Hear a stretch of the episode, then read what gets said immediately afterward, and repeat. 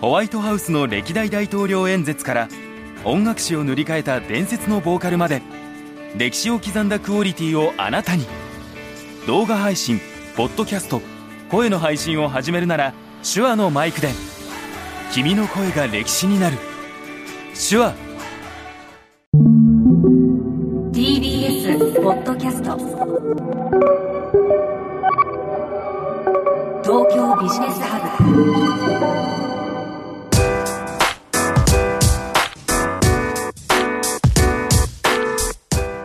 今注目するべきビジネストピックをピックアップして、ビジネスリーダーに明日のヒントとしていただくプログラム、東京ビジネスハブ。ナビゲーターの野村貴文です。このプログラムは手話の MV7 ポッドキャストキットで収録しています。皆さん、配信のドラマってどれくらいご覧になりますでしょうか。最近 Amazon プライム、Netflix、いろいろ配信ドラマありますけど、毎週のように新作が出ますよね。毎週のように新作が出て、で、話題作と呼ばれるもの、これを絶対見とかなきゃいけないというものも毎週のように出るので、なかなか全部消化する時間がなくてですね。で、ついつい昔見て面白かったなというものの続編にこう手を伸ばしてしまいがちっていうのが最近の私の傾向です。Netflix だとトークサバイバー2っていうのが出たらすぐに見ましたし、最近続編がすごい発表されて、やったと思ったのがイカゲームですね。イカゲーム1はすごいこう面白くというか、なんかアジアっぽいデスゲームだなと思いながら見させてもらったんですけど、この2が出るんだってことで結構楽しみにしています。で、やっぱりこう韓国作品ってですね、このネットフリックス上でも今本当に席巻してるなと思いまして、今日はまさにそのお話を伺っていきたいと思います。ということで、プレゼンターの方をお呼びしたいと思います。今週も先週に引き続きまして、エンタメ社会学者の中山敦夫さんです。よろしくお願いします。よろしくお願いします。はい、ゲームに引き続きね、ドラマで呼ばれるとはちょっと思わなかったんですけど、でもあれですよね、そのゲーム市場とドラマ市場って、結構対比すると面白かったりするんですよね。そうですね、映像とか、ね、音楽とかやっぱり横で見るとちょっと違う動きをしていて、僕なんかね、エンタメ社会学者なんでいろいろこう名乗ってるといろんなところ呼ばれ始めるんですよね。はい、ちょうどね、去年からATDC、アジアテレビドラマカンファレンスっていうのがやってるんですよ。これも第17回とかになるんですけど、2023年ぐらいから韓国が日本のドラマに学びたいと、いうので日韓交流だってやり始めて、今はね 2,300 人ぐらい来るんですけど、そこに中国とかですね、マレーシアとかシンガポール、インドネシアの、ドラマ制作者も呼びながら、みんなで交流しましょうってやつをちょうどね、あれです、まさに能登半島でやってきたんですよね。そうだったんですか。加賀屋さんでね、ちょうど去年年末12月にやってました。へー、そうなんですね。一番最初始まった時は韓国の方が日本のドラマに学びたいという趣旨だったわけなんですね。これね、ちょっとどこまで喋っていいか分かんないですけど、15回ぐらいでですね、コロナになるじゃないですか、復活しなかったんですよね。そうでした。コロナの後、皆さんご存知のイカゲームとかでどんどん韓国ドラマがすごい調子よくなったと。で、開けてみて、じゃあ日韓ドラマカンファレンスやりましょうっていうじゃないですか。あれ、日本とやってうちにメリットありましたっけと。うわー、そうなんですね。うわー、完全な逆転ですね。今までずっと韓国がお金払ってくれることが多かったんですけど、そこに対して今回、15回と6回かな、その能登でやった時は、日本側がちゃんと招待をして、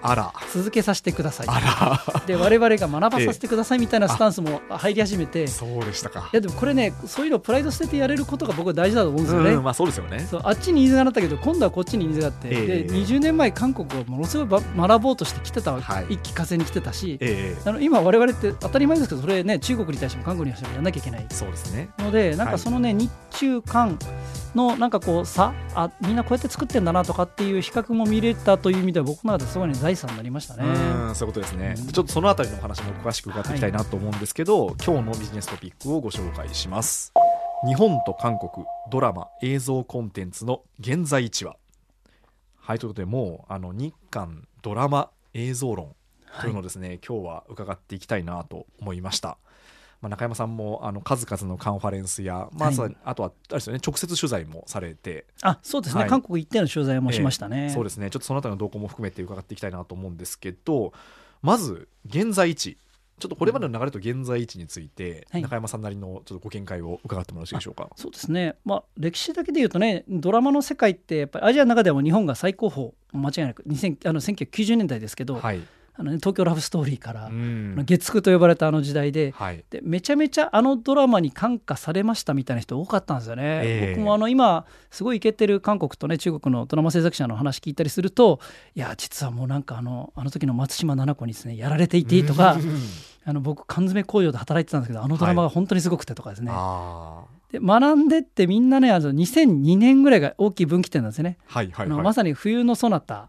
これ2000億円ぐらいの経済圏があったと言われる、すごいもう韓国の K-POP が始まるのもですねやっぱり98年とかなんですよね、でちょこちょこ出始めてねあのボアが出てきて、ボアが2003年とかですかね紅白歌合戦に出るとか、でもああいうのをね僕やっぱテレビ業界の人に聞いたらワールドカップのおかげなんですよね。あ、そうなんですね。2002年あるじゃないですか。はい、ありましたね。ああいうイベントがあると、あ、そろそろやっぱ韓国ブームって来るよねとか、ちょっとこれやっといた方がいいよねっていうので、冬のソナタっていうなんかその前のねイブのすべてってやつはね全然売れなかったみたいなんですよね。でも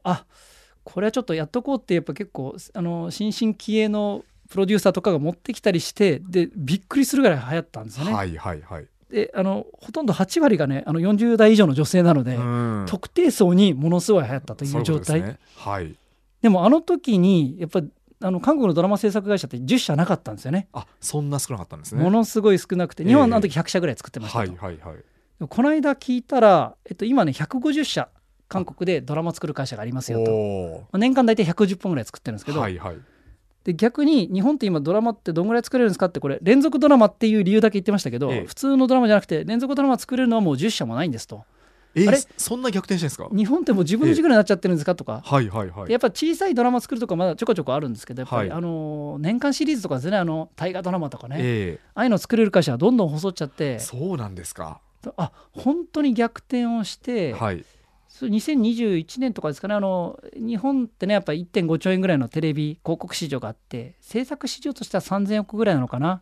でどのぐらい輸出されたかっていう数字があるんですけど、ドラマね25億円なんですよね。なんかちょっと小さい感じがしますよね。そうですね。大体ね、こう作った費用の 1% ぐらいだよねって、25億円輸出されてますよという。しかもこの10年増えてないんですよね。大体2、30億円ぐらいですけど、韓国は700億円なんですよね。もう一大産業ですね。あれなんかこう20倍以上差があるなみたいな。そうですね。そうで彼らもやっぱり20億30億だった時代ですよ。2002年とか3年とかね。だからこの20年ってこういう差がついたんだなというのを、僕はやっぱねずっとドラマはほとんど見てこなかった人間、90年代にちらちら見てたぐらいですけど、やっぱ2000年代2010年代でこういうことが起こって、でもやっぱりみんなやっぱ90年代の同型があるから、やっぱ日本ドラマすごかったですよね、皆さんお元気ですかっていうと、もうなんか、ちょっとねもう60代70代の歴戦のドラマ制作者がいやもう最近作れなくてみたいな、もう全然金が出ないんですよみたいな。予算の問題も結構あるんですね。そうなんですよ。全然スキルはあるし皆さん、まだ脚本もいいんだけど、とにかくコストカットされて、いくらぐらいで収めてくれとか、だから日本の地上波自体がねやっぱこの15年ずっと伸びずに制作費用ってずっと下がってるじゃないですか。だからそういう中でそれこそあれですねキー5曲、日テレ TBS から、全部合わせてで大体3000億ぐらいが年間作る費用なんですよね。NHK もまた1社で3000億ぐらいなんですけど、すごいそんなあるんですね。でもネットフリックスがこの間あれですね、年間、韓国でこれを作るためにお金を投じますって言ったのが、大体550ミリオンか大体800億円ぐらいですかね。ミリオン。そうなんですね。だからなんかネットフリックス1社でほぼほぼ多分あれですねフジテレビ日テレとかの年間のコンテンツ制作費ぐらいを韓国だけで投じてるんですよね。もうこれはお金を入れるところも違えば、そら差もできるわって。イカゲーム大体1時間あたりね2億円で作られてる激安と言われてましたと、欧米からすると。でも光る君へとか日本の大河ドラマいくらでしたっけっつって、もう日本だと最大級で6000万かけてるんですよみたいな。あれイカゲームの3分の1ぐらいでしたっけみたいな。そうですね。そういう規模感なわけなんですね。規模感が違うんですよね。そうするとやっぱりこう流れてくる予算の問題で、韓国のその制作会社っていうのはこう一気に10倍以上に増え、そして日本の制作会社は10分の1になってしまったという、このちょっと悲しい現実が見えてきたんですけど、やっぱこうじゃあちょっと日本から伺うと、ドラマにお金が流れなくなっていったっていうのは、そのどういう要因があるんですか。日本の視聴率ベースで考えると、はい、もうね95年ぐらいですかね、はい、ここ25年ぐらいずっと下がってるわけですよね。うん、85年から95年ぐらいがちょうど一番調子良かったんですけど、はいはい、視聴率 1% だいたい100億円って言われるんですよね、テレビ局って。 1%100 億円、はい、それがだいたいこうパーセンテージがあるから何百万人見てますよね、イコール広告費に跳ね返るので、はいはいこの25年間はずっと広告費が下がり続ける状態になるわけですよね。はい、でそうするとでしかもキー5局がほとんど作っている地方局ってもう、ね、かなり田舎のところになるともう9割方東京で作ったものを流してるだけ、はい、作ってないので、そうすると日本でいいものを作ろうとしたらやっぱこの、ね、富士とか TBS とかねこう大きい会社からもらうしかないわけですよね、うん、か NHK かですかね。はいでもそうすると一緒になって地盤沈下していくとちょっとずつずつ下がっていって、じゃあ去年は1億だったけど今年はじゃあ8000万でとかどんどん下がった、はいはい、でちょうどあれですよね2010年ぐらいなんですかねいろいろ中抜き問題みたいなのがちょうどねいろいろ取り沙汰されてましたけど、あれ1億円もらってる制作費で制作会社に800万円、はい、これ途中で広告代理店の会社さんとかですねはいはい、はい、でキー局いくら抜いてんのみたいなのもあって、ああいう問題もあってこうちゃんと適正化せねば。でも全体のバジェットはどんどん下がっていくわけですよね。はい、で韓国も別にテレビ局はそんな成長してないんですよね。はい、KBS とかね SBS とかありますけど、どっちかというと地上波はずっとあっちもじりじりと下がっていく、はいうんうんうん、でもケーブルが出てきて割とお金が儲かるようになった。ケーブルからお金が流れた、はい、で2010年代はどっちかというとネフリとかね配信系からお金が流れていったので、うんうん、海外で売れるものを作ってたらすごいマハラジャが出てきて、はい、ネットフリックスが500ミリオンを出すみたいな世界になってくるわけですね、今の日本のアニメも同じなんですけど、はいはいまあ、そういうのを考えるとやっぱり出し手を変えざるは本当は得なくなったんだけど、はいはい、あまりそういう動きができる制作会社は少なかったですね、日本だとね。そういうことですね。やっぱり韓国コンテンツの場合でいうともともと多分テレビ市場が日本よりも小さいですよね、うんはい、人口規模的に3分の1ぐらいですね。そうですよね、うん、でそうするともう途中からドラマを作るためにはもう配信というものに目を向けざるを得ない、はいまあ、これちょっと渋々やってるのか積極的にやってるのか分かんないですけど、うんうんうんまあ、少なくとも配信というものを目を向け始めて、はい、その配信コンテンツ先配信プラットフォームに売れるものを作ろうみたいな発想になっていったってことですかね。はいうん、めちゃめちゃ営業してるんですよね。もう20年前から韓国ってもうその番組販売、はい、まさに動画配信ない時代にも、はい、東南アジアとかですねいろんなところでドラマをやって出していくんですよ。僕ね2000年から2007、8年ってずっとバックパッカーやってたんですよね。あへえ、そんな時代があったんですか。そうなんですか。東南アジアが本当に侵食される歴史でしたね。僕はいはいはい、チャリダーなんで、バンコクからねシンガポールとかっていうのを、はい、もうずっと1000キロ走るわけですよね。結構、ま、結構長いですよね。半島長いですよね。で間で大体100円とか200円で売ってる、なんか東京ラブストーリーの CD とか売ってるわけですよね。やっぱね2000年に見た時2002年見た時2004年に見た時冬ソナの後に、はいはい、ミャンマー行った時にですね、もう棚が結構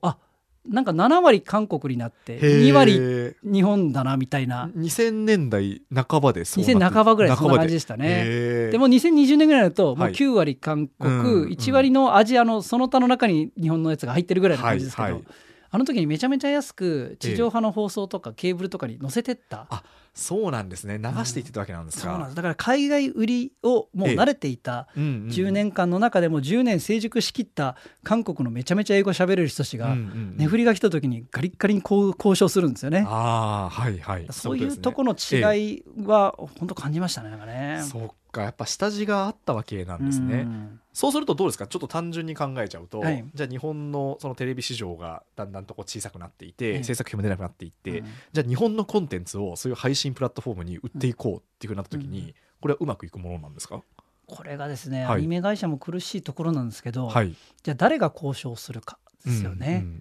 まあ、韓国はいや本当ですね、会うと分かるんですけど、はい、ドラマ制作会社の社長ですって、はい、まあ、当然ながら英語で喋るんですよね。で前何されてたんですかっ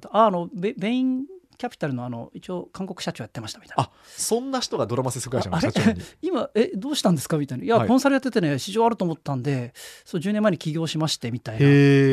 で片やなんかこうあれですね、A ストーリーってね50人ぐらいのそのウヨム弁護士作った会社なんですけど、はいはいはい、社長さんハンセミさんですけど、はい、前に何されてたんですか、ああちょうどな SM エンターテインメントでアメリカの社長やってましたみたいな音楽のアメリカでトップやってた人が50人ぐらいのドラマ制作会社に入りますかみたいな、はい、ああそういうことなんですね。なんか感覚的にはソニーミュージックエンターテインメントアメリカの社長やってた人が、なんかその後に、はい、名前出すとあれですかね、このテレビマンユニオンとかですね、はい、テレパック社長になってくれるかどうかみたいな、はいはいはい、いやもうで僕やっぱり日本系の人と喋った時にやっぱあれですね、はい、この英語喋る人は基本的にあんま見たことないぐらいな感じかもしれないですね、はいはいはい、ああそういうことですか。だから、うん、ピカピカのスーパーエリートがチャンスがあるぞと思って、はい、このドラマ制作の分野で起業してるってことですか。そうですよね。だからこれは面白いですね。日本でいうとテックとかゲームとかにまだ行ってんのかな、そういうのでいうと比較的、はいはいはい、そういうことですね。逆にアニメとかねドラマとかやっぱ制作の会社には行かないですよね、からね、なんかちょっとカルチャーが違いそうな感じがしますよね。そうなんですよね、アニメ会社に行くとですね、はい、中山さん年収200万耐えられますかみたいな話になるんですねまあちょっとそこまではかけにくいのみたいな、ストックオプション出ないんですかねみたいな、そうですよね、うん、そっか。それがだから日本のコンテンツのそのいいものは作れるんだろうけど、うん、なんでしょうね、流通させるのがやっぱり難しいという一つの原因になってるわけですか。そうですね、うん、海外に出てる人の母数もねやっぱりもう韓国の大体4分の1とか5分の1ぐらいなんで、はい、人口3分の1の国だからね基本的にやっぱり10倍ぐらいあっちの方が比率的に出てる感じなんですよね、そうですね、確かに。でそういう中でエンタメの方が彼らって他にやっぱりね、メーカーでいうとサムスンぐらいだねとか LG ぐらいだねとか選択肢がない、確かに。日本はね、シャープもあれば、ね、ソニーパナソニック全部あるし、はい、だから違う会社の大きい会社の部長さんとか課長さんになってただろうような人たちがエンタメに来てるかどうか、うわーそれはでも、うん、あれですね、本当多分一つの理由ですね。そうですね、だから人材の層、うん、でしかも何でしょうね、こう、まあ、別に優秀だからいいってわけじゃないんですけど、まあ、比較的こう仕事ができる層がこぞってエンタメ業界に来ているのが韓国ってことなんですね。そうですね、まあ、今の極端な人の例出したんでね、あれですけど、はい、でもなんか遠からず近からずですけどやっぱりそういう人材の差によって生まれてるところが大きいので、その意味ではまだまだやれる節があるというか、はい、本当はね市場環境とか競争環境の中でうまくいくかどうかっていうほどファクターとしては大きいんですけど、はいはい、人の部分ってまずはね手を入れやすいとこですよね。そうですね、うん、どうなんですか、その日本のコンテンツでそういうふうにこう、まあ、ちょっとそのお金をどんだけ出せるかは別にして、うん、そういうこう海外交渉に慣れている人材が、うん日本の制作会社に入ったとするじゃないですか、はい、海外担当執行役員的なポジションで、うんうん、そうすると売れるもんなんですか。だいたいですね、はい、海外事業部の下っ端で、はい、言語ローカルでやってくれからスタートするんですよね。海外だいたいこう、はい、ゲームにしてもアニメにしてもドラマにしても、はい、そういう英語喋るんだなお前みたいなんで、はいはいはい、23歳でその部署に行って、はい、30ぐらいでチーフになりますみたいな、はいはいはい、下から入っていく、でもあいつは英語だけできんだけどなみたいな、なるほど、はいはい、ね、とにかく、ねこう海外に持ってって売るという行為とはだいぶ違うんですよね。そのキャリアパス的にそういう人が入ってきたら、うん、一番下からのデッチ暴行が始まるわけなんですねそういうことですか。で45ぐらいの部長さんが、はい、ちょっと総務課長の後に、じゃあ部長海外事業部部長とかできて、はい、英語喋れないわけですよね、うん、でそういう人がなんかあいつはいいやつだよなとか言って、はい、でも何々さん英語がちょっとやばいんですけどみたいな、はい、いや喋れてるだろペラペラだよあいつみたいな、はいはいはい、何々さんあなた喋れないでどうやって判断してるんですかって、はい、いやペラペラ喋ってるけどなあれ中身だいぶないんですよねみたいななるほど、それはなんかちょっと悲しいから想像ができてしまったんですけどリアルな実例でございますそうでしたか。いやなんかすごいお話が真に迫ってるなと思ったんですけど、やっぱりそういう現場があるわけなんですね。そうなんですよね。そっか、なかなかあれですね、はい、ちょっとしんどい感じがしますね。しんどい感じしますね、それ伺うと、うんどうなんですかね。そっか、じゃあコンテンツの質という問題よりも、うん、やっぱこう制作体制というか会社としての体制の方が課題としては根深いってことなんですかね。そうですね、やっぱ海外苦手、交渉も苦手、はい、全般的に日本ってねその商売人っていうのはあんまり育つカルチャーではないので、全般的には低いんですよね、はい、でもそういう中でじゃあだったらそういう、ね、海外の人を中に入れるような組織にしなきゃいけないとかって、でやっぱね結構経産省とかのやつね支援でじゃあアメリカのフィルムスクール行っていろいろ学んできてくれ、はい、帰ってくるじゃないですか、はい、どこも採用しないんですよね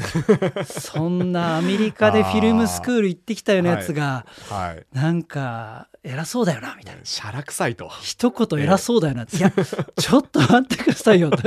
国がお金かけてこう育てた人、はい、でネフリに入るんですけどね結局ね、そういう人はそういうことですねまあ確かにカルチャー合いそうですねそういう人は。そうか、やっぱ受け入れからの問題だなとかですね。そうか、いろんなとこ突き当たりがあるんですよ日本企業。ちょっと悲しくなってきましたけど、でもそれで言うと、そのアニメはまだその日本のコンテンツってすごくこう海外に流通しているように見えるんですよね、私には。見えるじゃないですか。そういうわけでもない。あれはですね、運んでくれてきてる人たちが、はい、あっちから寄ってきてくれる感じですね。そうなんですね。だからアニメ制作会社もしくはアニメを持っているテレビ局から売るんですけど、その相対としてはむしろあっちからこう取りに来てくれるところが海外ディストリビューションすごかったりするんで、じゃ底力で売れてるのかなと言いにくいところがある。そうか、だからプッシュ型の営業じゃないんですね。引き合いが来るわけなんですね。そっか、だからアニメがいけるから、アニメの仕組みを取り入れたらドラマを売れるんじゃないですかって今一瞬思ったんですけど、そういう問題じゃないってことなんですね。だってあれですよね、この2015、6年からディズニーケンケンガクガクやってね、ディズニーアニメってネフリーで出てて、17年に取り下げて、19年に自分たちのプラットフォームを作るんだってやってるじゃないですか。やってますね。はい。スタジオジブリが配信に載ったのは2023年ですからね。確かにすごいですね。だいぶ周回遅れ。3個の例で配信がこういうものでもうこれは。そう世界のためのジブリです、じゃあここにだったら出してやっていい、はい、これジブリさんというよりはもう日本全般的にはやっぱり作った人間としてはそういうカルチャーがあるんですよね。そっか、それはいい意味でいいところもある、まあそうですね。そんだけ職人が尊重されて出すところも選んできてるからこそ、やっぱり珠玉の作品は作られているんですよね、これはもう間違いないんで、そっか、だからあれなんでしょうね、職人の世界であってビジネスのロジックでこれをやってる人がすごく少ないっていうことなんですかね。エンタメ界特にね、ちょっとね、野村さんどこまで今入ってるかあれですけど、はい、エンタメ界ってね今パーソナリティで入ってるとちょっと違うのかな、なんかはい、ビジネスとして外から入ると、僕もちょっとありましたけど、リクルートとかですね、はい、コンサルみたいな。マイナスからのスタート僕は大変でしたね、はい、しゃらくさいとそういう肩書きを持った方々は、長さん動画作れんの、いや動画作れないんですよねみたいな。そうですね。